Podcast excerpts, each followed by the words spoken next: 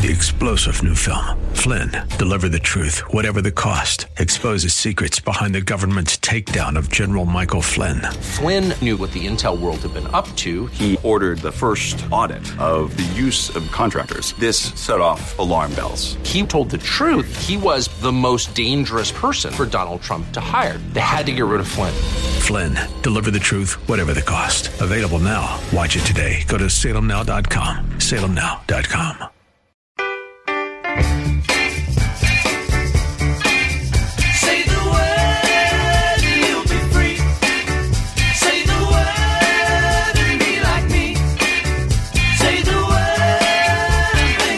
Earnestly seek to commend yourself to God as an approved worker who has nothing to be ashamed of, handling the word of truth with precision. We're glad you're joining us for today's program, A Word from the Word, with your host, Pastor Tom, who will unpack for us the richness and beauty of the Bible's original languages as they bear on key words and concepts from both Testaments. Our hope is that your walk with God will be strengthened and deepened, and both your understanding and application of God's Word will be enriched, and you'll be drawn to love it more and more each day. And now, here's Pastor Tom. Hello, friends. Thanks for joining me on A Word from the Word. I'm amazed we're on session 26 in our Oh, That Verse Means That series. Can you believe there's this many misunderstood or misapplied scripture verses? We've devoted some time now scrutinizing a host of popular Bible verses we believed meant one thing, but are quickly discovering they actually mean something very different, aren't we? Well, today's session is How Long Did It Really Take God? And I'll be tackling a vexing issue. Yep, Creation Week in Genesis chapters 1 and 2. Even among sincere evangelicals, there's two divergent viewpoints. If you missed any prior broadcasts, go to faithtalk1360.com, search the menu for local program podcasts. And let me say, friends, particularly if you're wondering about 2 Peter 3 8 that says, With the Lord one day is like a thousand years.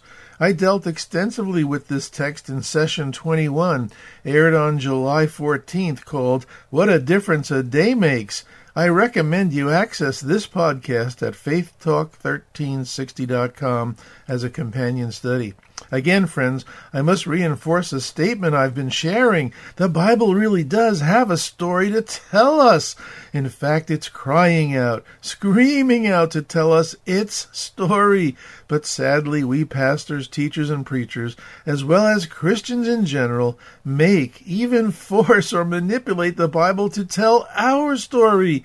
Whether knowingly or unknowingly, I still say, shame on us. And today's topic couldn't stand out more as a text that we've manipulated or forced to tell our story instead of the Bible story. And once again, I'm going to drive home another point I've been making. Peter informs us in his second letter that the Holy Spirit is the author and inspirer of our Judeo Christian scriptures, our Bible. So isn't the Holy Spirit due our respect as we read our Bibles? Isn't God's Word worthy of greater respect? How often have we cavalierly or authoritatively blurted out what we think a verse means? Well, friends, I invite you to relook at Genesis 1 1 through 2 4, because in these first 35 verses of the Bible, the fundamental difficulties rear their head. So today's session will contain four key segments. First, the anti supernatural bias. Second, the Hebrew word for day. Third, two divergent views in the evangelical church. And fourth, misdiagnosing and misinterpreting 2 Peter 3 8 through 10. Our first segment is pretty straightforward. In the mainstream scientific community, there's a natural anti supernatural bias or predisposition that seems to dominate it. This bias or predisposition is fueled by the theory of evolution, which generally states that what we see in the universe has developed incrementally over thousands or millions of years. So the idea that all we see could be created by a God in a fiat way, in other words, spoken into existence instantly, is mere foolishness. The supposed days of creation in Genesis 1 and 2 are simply myths and do not represent reality. And friends, there's a connection here between our first and third segment. One of the two divergent views in the evangelical church is that the creation days of Genesis occurred over long periods of time, possibly thousands or millions of years, which I'll elaborate on later. Our second segment centers on the Hebrew word for day in both Genesis chapter 1 and chapter 2 and appears to present contradictory information as Genesis 1 3 through 31 seem to imply that God acted on each specific day, repeating the phrase, and there was evening and there was morning, the first day, or the second day, third day, etc. Additionally, Genesis 1 5 says, God called the light day, and the darkness he called night, seemingly implying a standard solar day night cycle. In other words, for us it would represent a standard 24 hour day. Yet, in Genesis 2 4, there's a seemingly peculiar use of this same Hebrew word when the writer says, This is the account of the heavens and the earth when they were created in the day when the Lord God made the earth and the heavens implying perhaps that the entire creation week, as we may have interpreted as being seven consecutive solar days, now might have been done in one grand day. Well, friends, specifically for us westernized Gentile Christians, this all just seems so confusing, doesn't it? We may even throw our hands up and exclaim in frustration, I don't know what to believe. But you know what, friends? This would be totally understandable, especially if we've left our detective's cap, our pocket magnifying glass, and our Hebrew sandals in the closet. You see, we've got to be detectives of the divine all the time, and we've got to have that inquiring mind that the Bereans in Acts 17 had. We can't afford to leave any one of these behind, friends. They're essential equipment in the journey of reading, studying, and interpreting the scriptures. As detectives of the divine, one area we must scour is the cultural historical dimension of ancient Near Eastern life, especially the Hebrews' understanding of time. In Bible times, people knew nothing of a 24 hour day. To them, a day was the period between sunrise and sunset, which was then divided into 12 equal parts called hours. These were the working hours. Even Jesus said, Are there not 12 hours in the day? in John 11 9 and hours were detected by observing the position of the sun, or when the first three stars appeared in the night sky. During the first six hours of the day, the sun was seen in the eastern sky. For the Hebrews, then, the broad range of meaning for their word day, yom, becomes interesting, as it includes any part of a day, a full day, as well as an indeterminate period of time. So, for them, any part of a day was understood to be a day. The Romans and Greeks divided their days into watches, the hours a guard would be on duty. During the Roman occupation, the Jews adopted the Roman reckoning of time. A few examples are Matthew 27, 45 and 46, and Acts 3, 1, designating certain segments of a day. So, friends, this first century concept of time now helps us to reconcile the resurrection of Jesus Christ, countering the proposal of some that Jesus had to be crucified on a Wednesday or Thursday to fulfill being in the tomb three days and nights. But this is using Gentile reckoning of time and not Jewish reckoning. Jesus fulfilled the requirement dying on Friday afternoon and rising on Sunday morning by Hebrew reckoning. Now, with relation to the creation account in Genesis chapter 1, another factor is key, this being the use of a primary cardinal number in each of the days and not an ordinal number. An ordinal number would be saying first, second, etc., whereas using a cardinal number would be indicating numerals 1, 2, etc. Along with these cardinal numbers, there are also too many typical Hebrew designations for the common understanding of a day, such as morning and evening, as I mentioned earlier. Friends, we must remember that Genesis is the first of five books written by Moses, and admittedly he may have used some existing records to compile some of these books, but as detectives of the divine, we know his work was overseen and guided by the Holy Spirit. And shortly we'll see firsthand how Exodus, Leviticus, and Deuteronomy faithfully record the Hebrew understanding of and distinguishing between days, weeks, months, years, and seasons. So keep your seatbelts fastened and get ready for a grand ride through the scriptures. Our third segment will also be brief, and I bring to our attention as an FYI, as I mentioned earlier, that presently within evangelical Christianity there are two divergent views. One view, OEC, meaning Old English Creationists, Old Earth Creationists, sorry, and the other view goes by the acronym YEC, or Young Earth Creationists. Fundamentally, the differences arise over the use of the Hebrew word for day, since it does have a broad range of meaning, and deciding whether God's day of creation were solar days or longer periods of time, possibly thousands of years.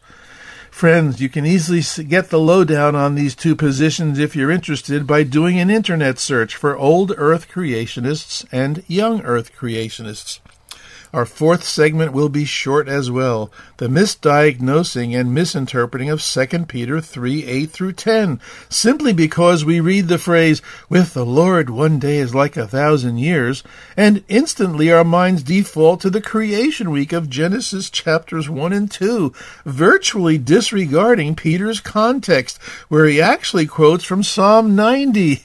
If you're like studying Peter's context at length, I mentioned earlier I dealt with Peter's text in session 21, aired on July 14th, called What a Difference a Day Makes. Unfortunately, because the word creation appears in Peter's text, we just flood our minds with Genesis 1, which is very sad, friends. Okay, sisters and brothers, are you ready to hop on the Bible Jeep and take an incredible journey with me through an array of Bible verses? You see, primo question we ultimately must answer is this What saith the Scriptures? And are we by default giving up sacred ground because secular or mainstream voices, or liberal religious voices, and even sincere evangelical voices are flooding our minds with statements or questions we can't answer? Where are the Bereans of our generation? Where are the detectives of the divine in our local church communities? Are there any gifted apologists in our churches today? Paul asks similar questions in Romans 1 18 through 25. Check them out. Well, friends, our first stop will be Exodus 16 4 through 30. I'm counting on you to read through this portion. Because of time constraints, I'm going to highlight some key statements. And let me just say here at the outset these scripture passages are worth writing down and keeping in your Bible so you can one day be prepared to give an answer to everyone who asks you or challenges you with their intellect or their quote unquote science. So in Exodus 16, the key topic is God supplying manna and quail for the Israelites, as well as faithfully observing the Sabbath. In this portion, verses 4, 5, 8, 11 through 13, and 23 through 30 are key. Here are mentioned days the sixth day, evening and morning, twilight, the Sabbath day, and working for six days, and resting on the Sabbath day, or the seventh day. Friends, is this sounding familiar already? Okay, our second stop is Exodus 20, 8 through 11. The significance here being the Ten Commandments, specifically the fourth commandment, now signed into law by God Himself. Here I'll read these four verses, so listen carefully. Remember the Sabbath day by keeping it holy. Six days you shall labor and do all your work, but the seventh day is a Sabbath to the Lord your God. On it you shall not do any work, neither you, nor our son or daughter, nor your male nor female servant, nor your animals, nor any foreign residents in your towns. Here it comes now. For in six days the Lord made the heavens and the earth, the sea and all that is in them. But he rested on the seventh day. Therefore the Lord blessed the Sabbath day, or seventh day, and made it holy. Did you hear that, friends? Please don't just brush through these incredible two statements. One statement outlining Israel's work week, in other words, seven traditional solar days, and the other statement outlining God's work week, equal to Israel's work week, seven traditional solar days. Now, friends, this equation is repeated in Exodus 31 12 through 17. Read it, because we'll pass by that stop in our journey. Our third stop is Exodus 23 10 through 12. And let me just remind us all that we're dealing with an agrarian society here in the ancient Near East, meaning a society of farmers and animal herders. For them, the sun, rain, crops, feeding their animals, growing their own food is primo for survival. I bring this up because, friends, as this journey continues, we'll be seeing how important statements regarding days, weeks, months, years, and even seasons really are. And since we're highlighting just three verses here, I'll read them. And the topic at hand here is reinforcing the Sabbath. For six years you are to sow your fields and harvest the crops, but during the seventh year let the land lie unplowed and unused.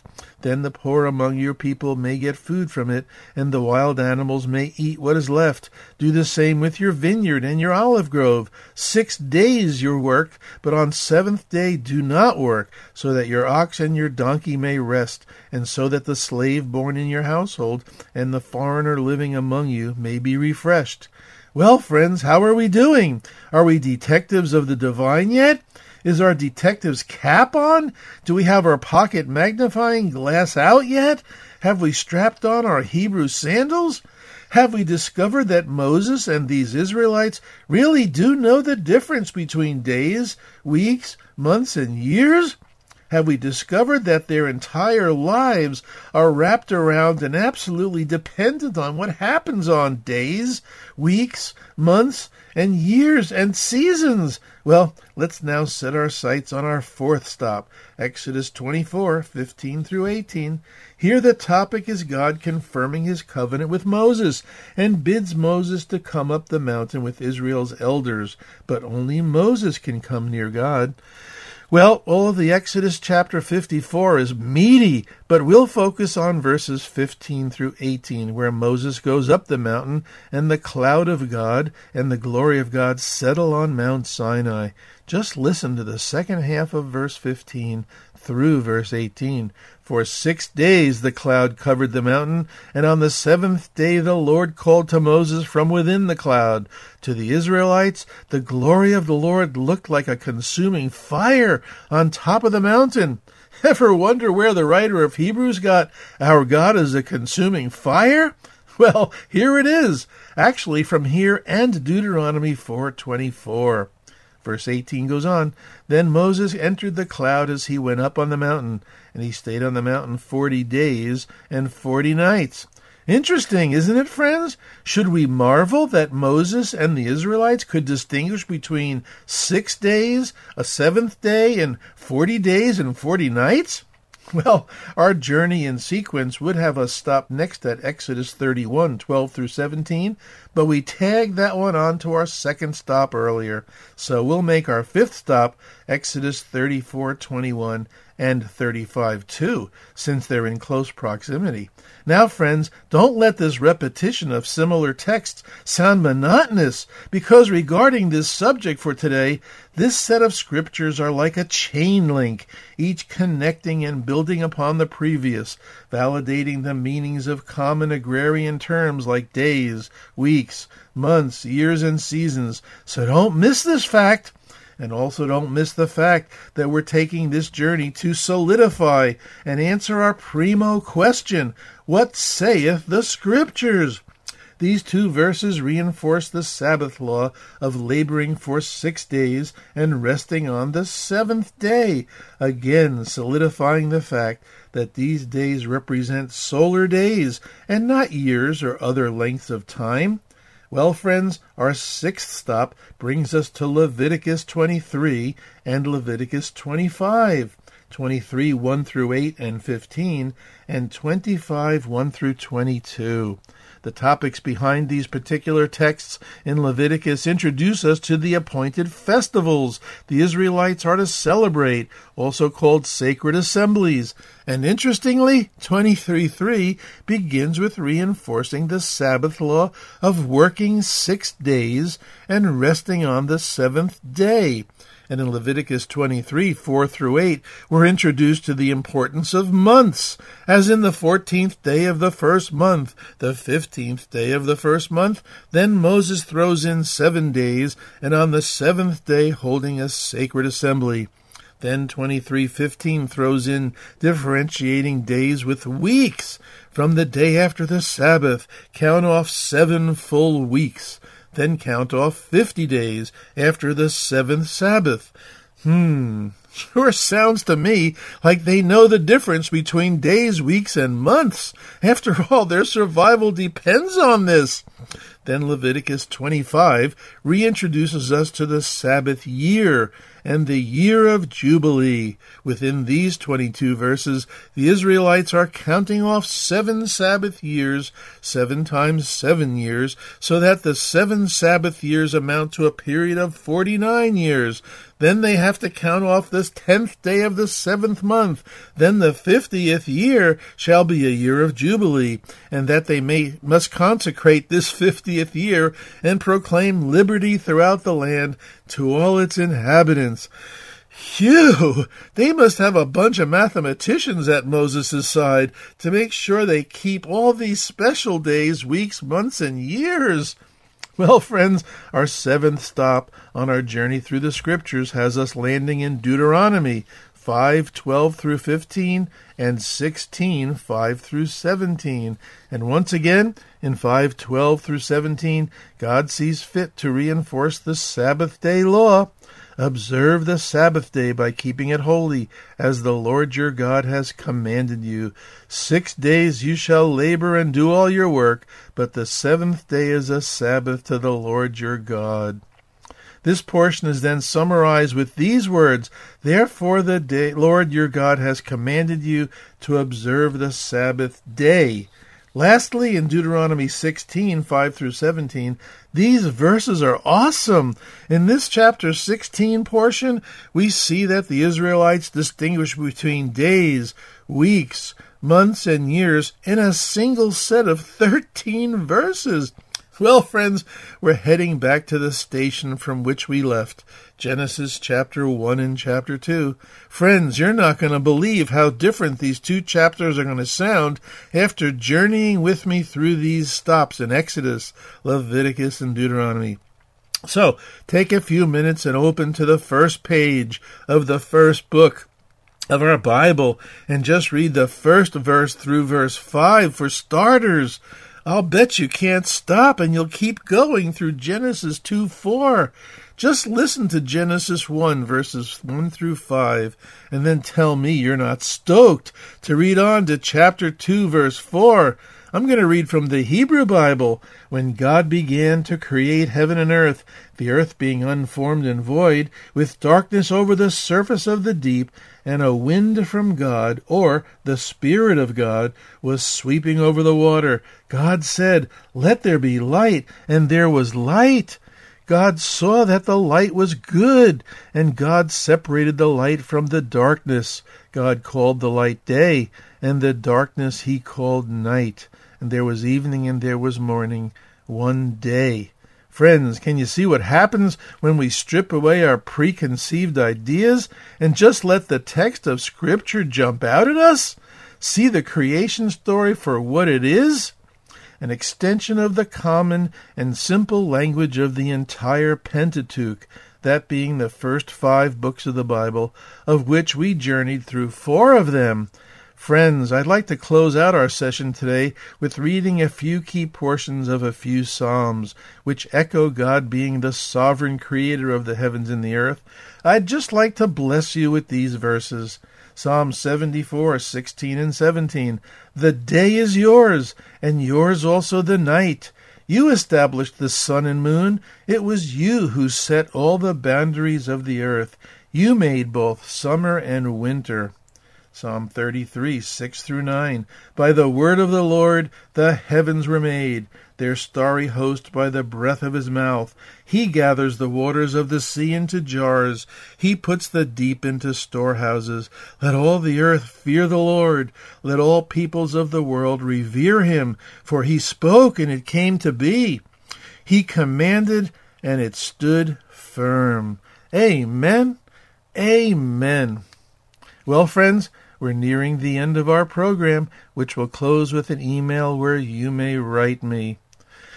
A listener wrote in on one session 25, The Unpardonable Sin, with, I just listened to the broadcast a second time. It's the first time I can agree with the issue.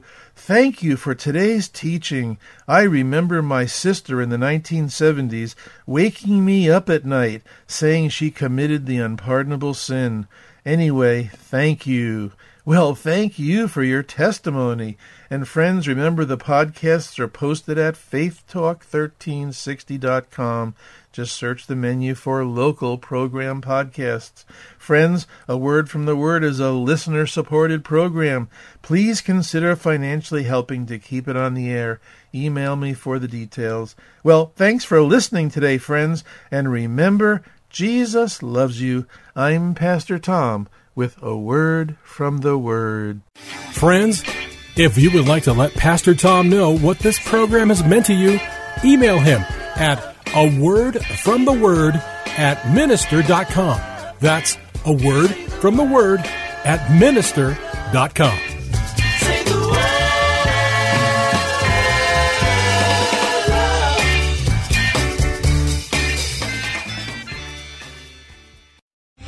Three star general Michael J. Flynn, head of the Pentagon Intelligence Agency, knew all the government's dirty secrets. He was one of the most respected generals in the military. Flynn knew what the intel world had been up to. He understood its funding. He ordered the first audit of the use of contractors. This set off alarm bells. The explosive new documentary, Flynn, Deliver the Truth, Whatever the Cost, and covers the facts behind this scandal. Flynn told the truth. He was the most dangerous person for Donald Trump to hire. I find out the worst enemy that I'm going to face in my life is right here in America. They took my assessment and they wanted me to change it. And I was like, I'm not changing it. They had to get rid of Flynn.